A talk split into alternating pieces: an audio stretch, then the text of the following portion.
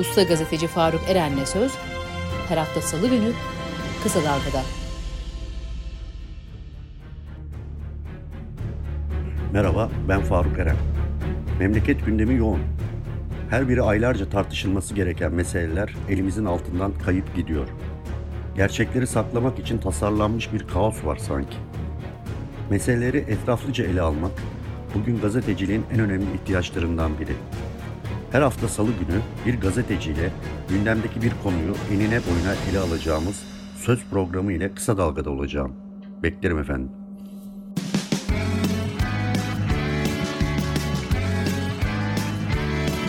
Kulağınız bizde olsun. Kısa Dalga Podcast. Merhaba Kısa Dalga izleyicileri. Yine bir Sedat Peker videosu sonrası gündem sarsıldı. Türkiye'de Türkiye aslında tarihin en büyük skandallarından birini yaşıyor. Bir mafya liderin açıklamalarıyla. Yine bunu konuşacağız tabii. Gündem bu çünkü. Konuğum sevgili Fehim Taştekin. Hoş geldin Fehim. Hoş bulduk Fatih. Ya son açıklamalarında tabii en önemli hikaye Suriye'ye silah sevkiyatıydı. Aslında söyledikleri herkesin bildiği sırlar galiba. Yani ama bu sefer içeriden biri yani bizzat katılmış biri açıklıyor bunu. Ee, bir kere yeni bir şey var mı bu meselede? Sen bu meseleleri en iyi bilenlerden birisin. Yeni bir şey bildiğimiz e, bu yani yardım konvoylarında aslında silahların da gittiği e, şeklinde var olan bilgi bir teyide dönüştü. Peker kendisinin götürdüğü, gerçi götürdüğü şeyler de askeri yardım, yelek falan filan işte dürbün falan ama silah değil. Götürdüğü şeylerin içerisinde silah da olduğunu söylüyor. İkincisi Sadat'ı ilk kez bu anlamda ifşa etti. Çünkü Sedat çok fazlasıyla herhangi bir şekilde kendisini ilişkilendiren haberlere karşı hemen bütün şey böyle avukat ordusuyla hücum eden, baskılayan, e, yalanlayan, teksikler gönderen bir reflekse sahip. Şimdi en tepeden işin içinde olan e, birisi suç ortağının Sadat olduğunu söylüyor. Bu, bu anlamda da bu yeni bir şey. E, çünkü Sadat doğrudan Erdoğan'ın baş danışmanı bir kişi tarafından kurulmuş Güvenlik Konseyi toplantılarına, Milli Güvenlik Kurulu toplantılarına girebilecek kadar Erdoğan'ın bu politikalarını şekillendirmesinde yanında olmuş birisi. İş saraya gidiyor haliyle. E, bu ifşaatın bir açıdan e, önemi de budur. Yani e, Erdoğan adını vermiyor ama Erdoğan'ın baş danışmanının sahibi olduğu şirketi, özel savaş aparatını zikrediyor.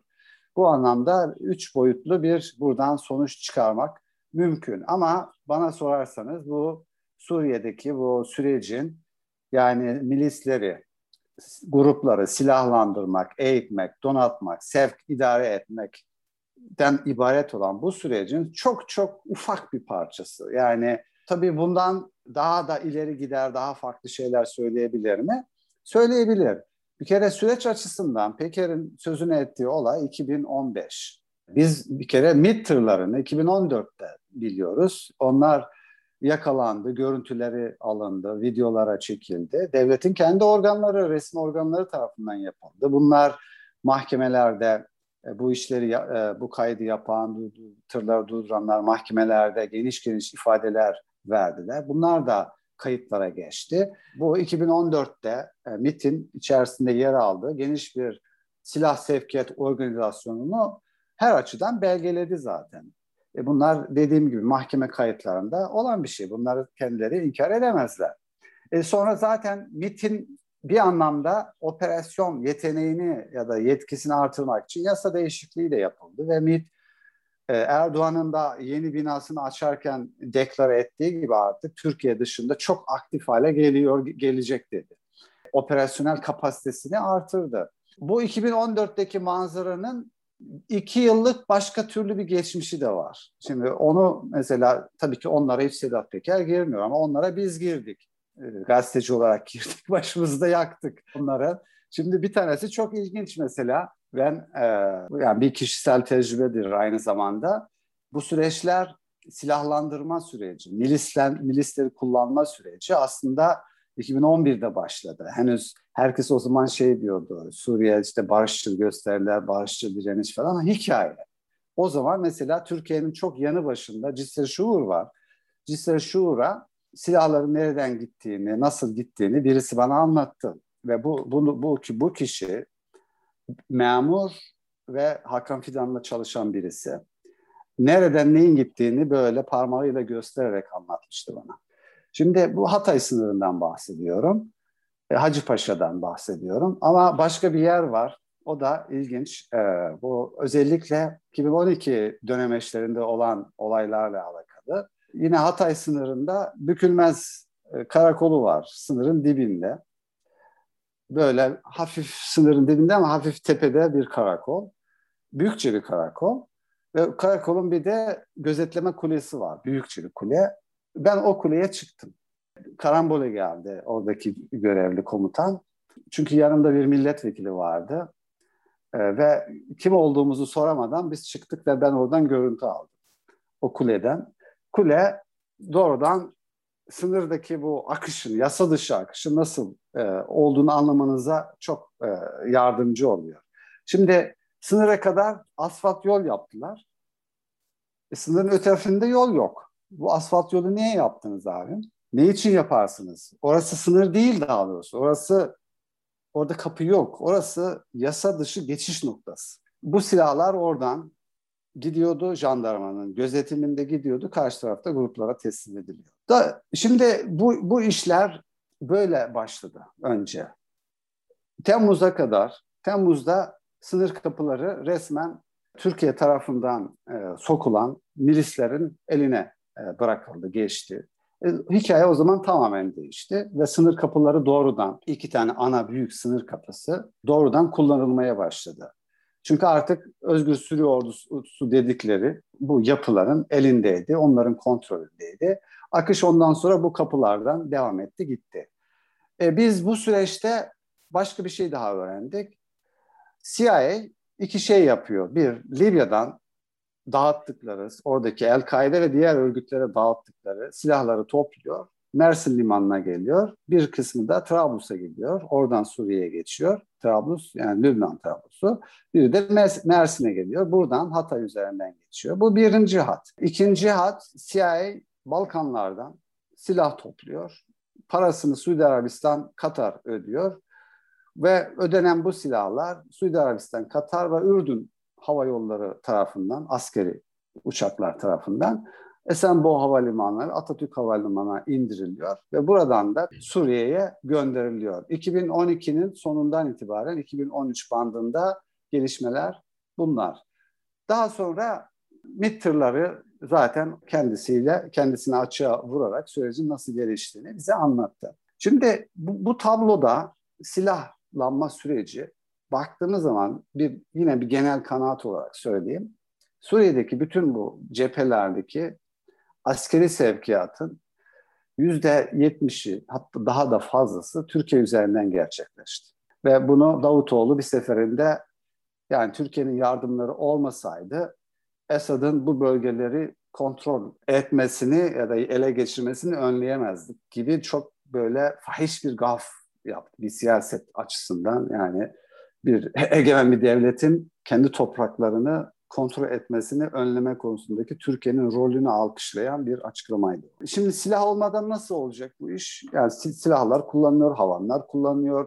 Amerika'nın verdiği mesela e, çok gelişmiş e, şeyler vardı, anti tanklar vardı. Onlar onlar kullanılıyor. Büyük bir savaş organize edildi ve bu Türkiye üzerinden organize edildi. Çünkü Lübnan cephesi, Ürdün cephesi var. Yani bir de Türkiye cephesi var diyelim. Üç cephe. Fakat Lübnan cephesinde Hizbullah ve Lübnan ordusu hızlı hareket etti. O şeyleri, hatları kesti.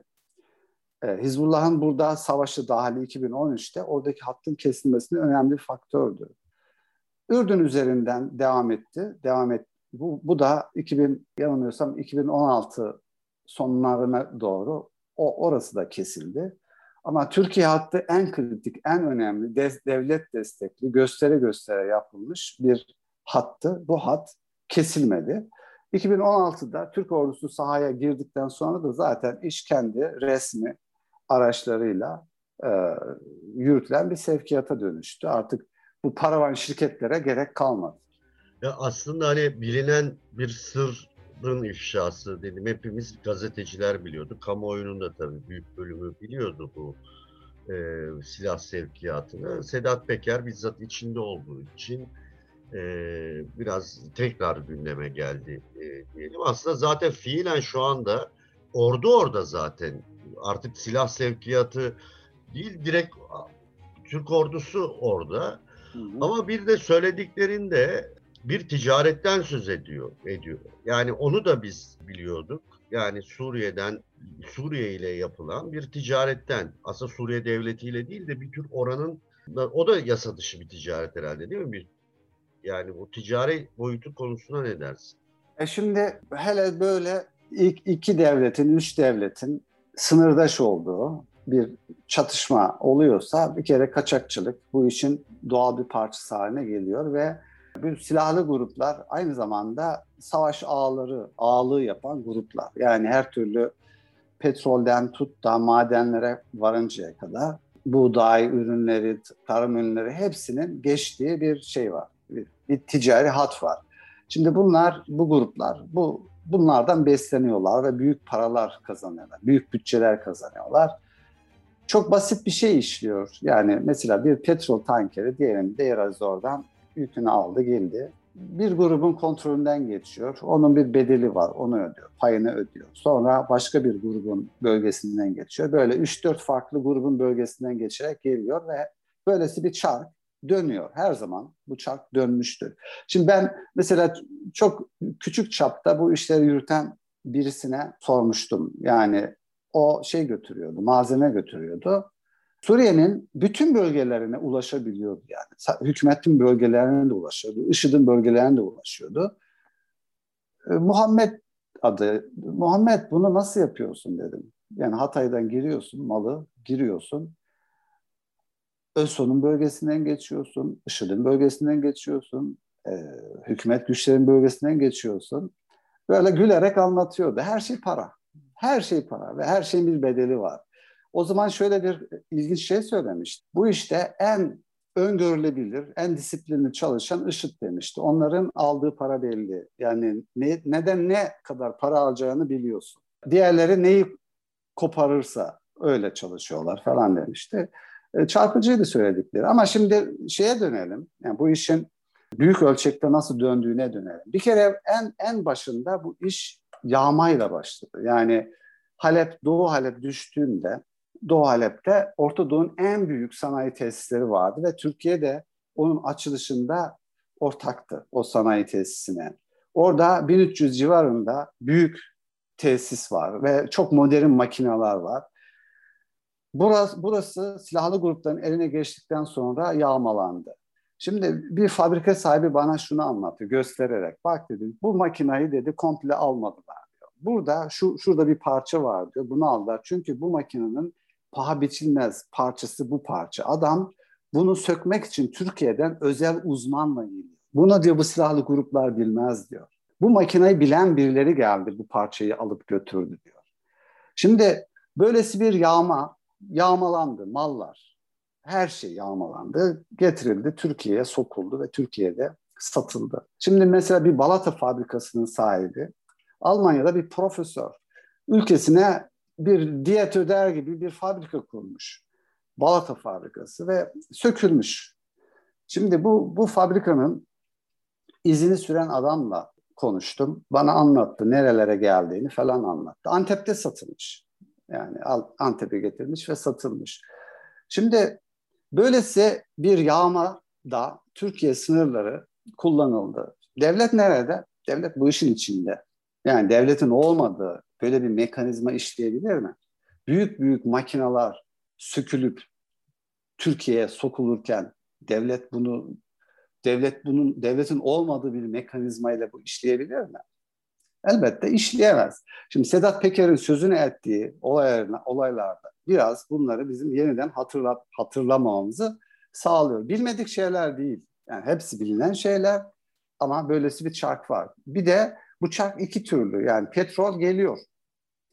Başka ürünler de geliyor. Yani Suriye'nin mesela çok önemli maden kaynakları bu grupların elindeydi. Yani IŞİD özellikle IŞİD, IŞİD'in kontrol ettiği zamanlarda IŞİD'in elindeydi.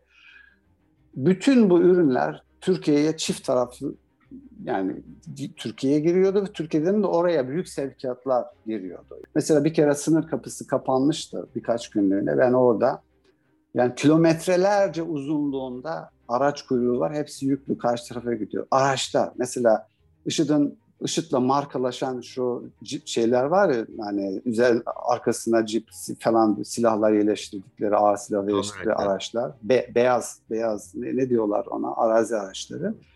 Hepsi Türkiye'den geliyordu. Ben onların fotoğraflarını, filmlerini çekmiştim mesela. Herkesin bildiği bir şey zaten. Bunlar sır değil falan. Böylesi bir ticaret döndü. Hala dönmeye devam ediyor. Bu, Şimdi bu sınır, sınır kapıları çok özür dilerim. Şimdi Nusra, Nusra ile çalışıyorlar dedi ya, onu, onu aslında anlatmak istiyordum. Şu anda en önemli sınır kapısı Nusra'nın elinde. Nusra'nın Nusra İdlib'i ele geçirdikten sonra bir hükümet kurdu. İşte Kurtuluş Hükümeti adını verdi hükümet. Bu şeyin e, Nusra'nın yani Hetahre Şam yani yeni adı. Bunun hükümeti, sivil kanadı Şimdi bu sınır kapısı onların kontrolünde ve bütün alışveriş onlar üzerinden giriyor ve çıkıyor. Ee, yani e, Türkiye resmi olarak o sınır kapısında muhatap aldığı kendisinin de terör örgütü listesinde olan Heyet Şam. İşin çarpıcı olan tarafı budur. Bağımsız, objektif, kaliteli haber. Kısa Dalga Medya.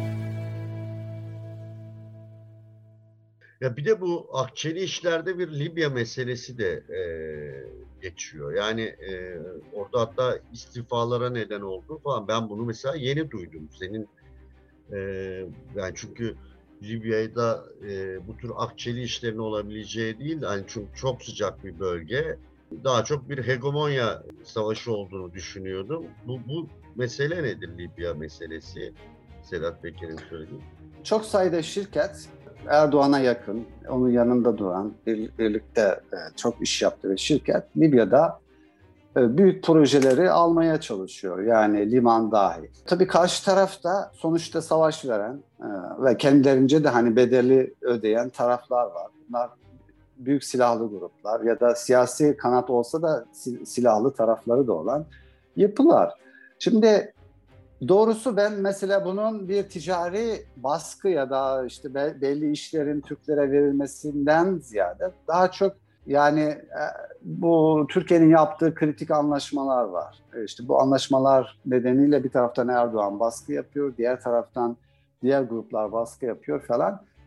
Böylesi bir anlaşmazlık yüzünden belki çok fazla bunaldı ve baskı altında kaldığı için istifa etti. Bir şekilde kaçmak istedi çünkü benim konuştuğum Libyalılar da öyle diyorlardı. Yani Türkiye'nin baskıları çok fazla bu yüzden de adam pe- pes etti falan diyorlardı. Ama Sedat Peker bu işin içerisinde yani birkaç şirketin adını vererek bu işi şuna şuna şuna vereceksin şeklinde bir koşula Libya içerisinden gelen baskı ve itirazlar yüzünden e, istifa ettiğini Serrac'ın söylüyorlar. Şimdi Serrac çok mutlu değildi, onu biliyoruz. Şöyle mutlu değildi.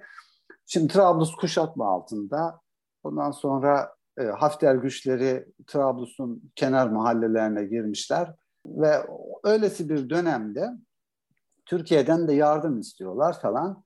Fakat Türkiye'de o zaman önlerine şey koydu. İşte deniz yetki alanlarını sınırlama anlaşmasıyla askeri işbirliği anlaşmasını koydu. Serraç bunları e, imzalamak istemedi. Yani bu anlaşmaları şu koşulda, şu yetkiyle ben imzalayamam dedi. Bunun üzerine o zaman Hafter orada geliyor. Ne haliniz varsa görün dendi buna karşılık. Ve Müslüman kardeşlerin, iktidardaki Müslüman kardeşlerin de baskısıyla Serraç istemediği bu anlaşmaları imzaladı. Türkiye'de askeri olarak müdahale etti ve dengeyi onlar lehine değiştirdi. Serraç başından itibaren böylesi bir markaj e, altındaydı ve e, bunun işte bir, bir noktadan sonra istifa restine dönüştüğünü de gördük. Yani Türkiye'nin adamı falan diye çok fazlasıyla üzerinde konuşulan bir isim olmakla birlikte mecburen böylesi bir pozisyonda olan ya da olmak zorunda kalan birisi idi. Şimdi bunun ekonomik boyutları var. Yani çok sayıda çıkar dönüyor. Yani Libya'nın mesela paralarının Türkiye'de tutulması, belli şirketlerin, Libyalı şirketlerin Türkiye'de üstlenmesi falan.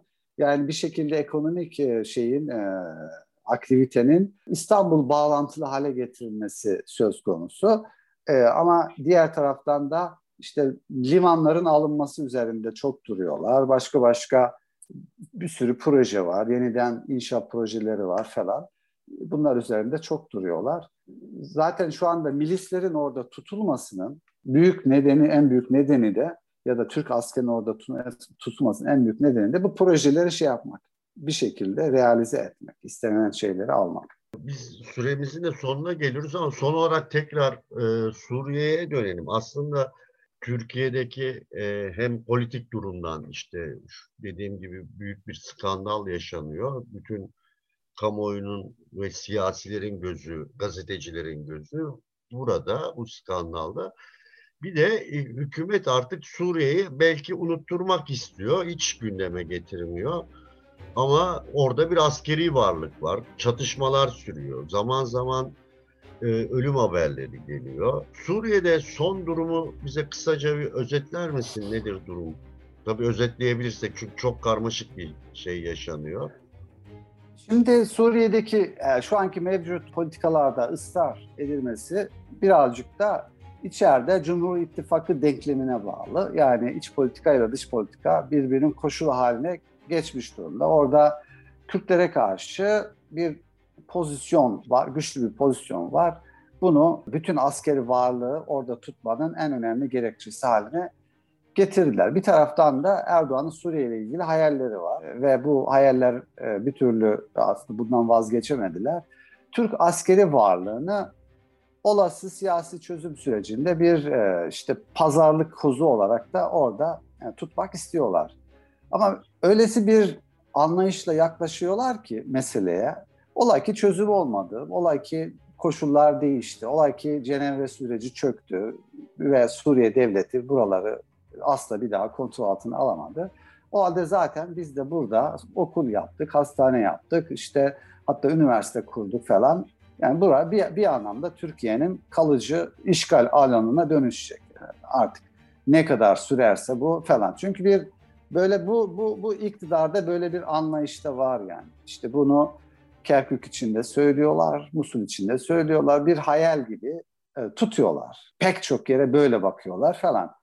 Koşullar el verirse, bütün parola bu. Yani olay ki hani yeni koşullar ortaya çıkarsa, ha çıkmaz ise de biz Suriye'nin yeniden inşa sürecinde işte desteklediğimiz grupların iktidara taşınmasında vesaire askeri varlığımızı bir manivela kuvveti olarak da orada tutarız, tutabiliriz. Bir şekilde pazarlık ama durum çok da böyle kolay değil çünkü Rusya, İran, Suriye ile ortaklık ilişkisinde ısrarla. Bütün her şeye rağmen oradalar. Türkiye'yi kazanmak Rusya açısından da çok değerliydi. S-400'leri sattılar falan. Şimdi hala nükleer enerjiydi şurada burada önemli ortaklıkları var. Türkiye'yi kazanmak NATO içerisinde de çatlaklara yol açtı. Şimdi Rusya bu tür hesapları da gündemde tutarak Türkiye'yi çok örseleyecek e, şekilde Suriye'de büyük adımlar atmıyor. Eğer kendiliğinden gelişen olaylar olursa mesela e, ne bileyim işte M4 yolunun e, kontrolünün Suriye ordusuna geçmesi olayında olduğu gibi, çatışmalarında olduğu gibi bu zaman kas gücünü hakikaten gösteriyor. Bunun dışında da yavaş yavaş ilerliyorlar. Aceleleri yok. Çünkü Rusya Suriye'yi çok daha gelecek yıllara göre e, bir şekilde askeri varlığını da kurduğu, o Orta Doğu operasyonları da buradan yürüttüğü, hatta Afrika'daki operasyon buradan yürüttüğü bir üsse çevirmiş durumda. Hiç acele etmiyor. Kendi çıkarlarını şu anda e, garantiliyor yani her koşulda. E, ama burası sürdürülebilir bir bölge değil. Yani bir tarafta IŞİD'in e, dediğim gibi ilk versiyonu El-Kaide ile e, bağlantılı şu anda kendisi ayrı bir paralel El-Kaide olmuş bir örgütün kontrolü var. Bunun dışında kendi aralarında sürekli çatışan, halka zulmeden, ya işte yağmalayan bir sürü çete e, diyebileceğimiz yapılar var. Bunlar Türkiye'nin himayesinde. Bu, bu sürdürülebilir bir şey değil tabii bu. Yani bunlar büyük yüke dönüşecektir. Suç örgütlerine dönüşüyorlar, dönüştüler. Kürtler mevzusunda Amerikan politikası e, şu anda Erdoğan'ın yeni bir hareket geliştirmesine izin vermiyor. Orada da bir tıkanma var. Yani iki yeri, iki cebi mesela Fırat'ın doğusunda ele geçirdiler ama bu buradaki Kürtlerin özel fiil özel yapılanmasını biraz geriletti. Saha açısından geriletti ama e, meseleyi çözümsüzlüğe sürükledi. Şimdi burada bir çözüm olması lazım. Kürtlerin de yani Şam yönetimiyle e, bir şekilde bir orta yolu bulması lazım. E, Erdoğan bunu da bloke ediyor. Hayır diyor. Kürtlerle Şam pazarlık yapamaz, anlaşma yapamaz. Sıfır toplamlı bir sonuç öngörüyor Kürtler için. Bu da bu da çıkmaz yol. E, şimdi bu belirsizlikte şu anda herkes bir dehşet dengesi içerisinde bekliyor. Biden ne yapacak? Yeni bir politika getirecek mi? Erdoğan'la 14 Haziran'da görüştüğü zaman masaya başka bir şey konulacak mı? Ya da Putin'le ayın 16'sında görüşecek Haziran'da Putin'le Biden. Onlar başka bir çözümde anlaşabilirler mi? Şimdi her şey böyle o olursa bu olur mu? o gerçekleşirse bu, bu buraya gider mi şeklinde böyle koşullu önermeler şeklinde önümüzde duruyor. Tam bir belirsizlik şeyi hali. Bir taraftan da mülteciler var. Sayıları milyonlarca olan mülteciler var. Ee, hiçbir gerçekçi, reel yaklaşım yok. Çözüme dönük yok. Koz kullanmaya dönük hep bu çabalar var. Yani bu kartı ona karşı kullanayım, bu kozu ona karşı kullanayım. Mülteciler de böyle kart, koz şeklinde bir sağa bir sola gidip geliyor. Ya aslında hani e, bitiriyoruz da şimdi Türkiye'de bu Peker'in açıklamalarından sonra e, sanki e, bu silah sevkiyatının işte uluslararası mahkemelere düşeceği, Türkiye'nin başının belaya girebileceği gibi şeyler de konuşuluyor ama bunlar zaten bilinen işte az önce senin de söylediğin mesela CIA aracılığıyla el altından silah sevkiyatları vesaire. Böyle bir çok kısaca Türkiye'nin böyle bir başının belaya girmesi söz konusu mudur sence? Bu silah sevkiyatı. Yani Türkiye'nin Türkiye'nin ittifak ilişkileri buna izin vermez. Yani Türkiye Erdoğan'ı köşeye sıkıştırabilirler. Bu dosyalarla Erdoğan'ı e, taviz vermeye zorlayabilirler. Hem Rusya bunu yaptı geçmişte ve başardı. Yani Rusya IŞİD'le bağlantıları, petrol ilişkilerini vesaire masaya koydu ve Erdoğan'ı politika değişikliğini dayattı ve istediğini elde etti. Bu dosyaların hepsi CIA'de, işte MI6'te, Fransız e, Dış İstihbarat Servisinde hepsinde vardır zaten. Çünkü bunlar sahada ortaktılar. Yani belli bir dönemde mesela ne bileyim Kilis Operasyon Odası, Antep, Antakya Operasyon Odası'nda hepsi zaten birlikte hareket ediyorlardı. Suç ortağı bu devletler ve bu devletler Türkiye'nin NATO'da da ortakları. Haliyle bu ortaklık ilişkisi bir anlamda Erdoğan'a da bir şey sağlıyor. Koruma sağlıyor daha doğrusu. Ama ne bileyim müflis devlet pozisyonuna düşerse artık ittifak içinde olduğu ülkeler açısından da tehlikeli hale gelirse o zaman bu dosyaları elbette kriminal mahkeme süreçlerine taşıyabilirler. Ama şu anda öyle bir durumda değiller. Erdoğan NATO'nun güçlü ortağı olarak NATO zirvesine gidiyor, toplantısına gidiyor. Sadece Erdoğan içeride dışarıda bu kadar açık verdiği için bütün bu dosyalar onu köşeye sıkıştıracaktır ve taviz koparacaklardır. Yani müttefik olması başka bir şey ifade etmez. Yine bu tavizleri koparacaklardı. Şimdi her yerde gardını düşürdü dikkat ederseniz. Yani Doğu Akdeniz'de mavi vatan falan diye ortalığı ayağa kaldırdılar. Sonra bitti. Çünkü Avrupa Birliği yaptırım uyguladı. Biden geldi buna e, kesin e, izin vermeyeceğine dair mesajlarla geldi. E, Erdoğan hemen orada uzlaştı. E, Rusya ile geçmişte uzlaştı. Bütün bütün şeye sorunlara rağmen Astana platformunda Rusya ile ortak oldu. Çok çelişkiler barındırsa da Erdoğan'ın e, ne kadar sıkıştığı için bu alana girmek zorunda kaldığını gösterir.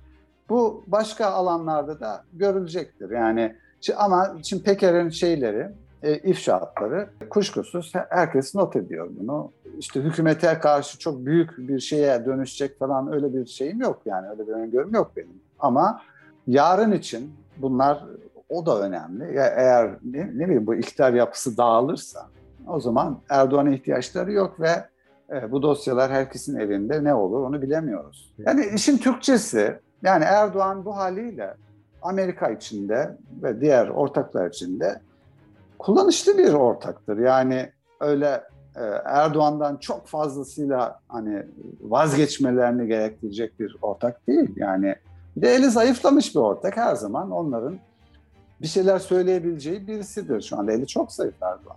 Süremizi biraz da açtık. Çok teşekkürler Fehim.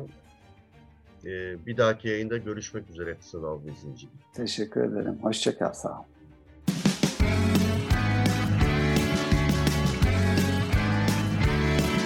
Kulağınız bizde olsun. Kısa Dalga Podcast.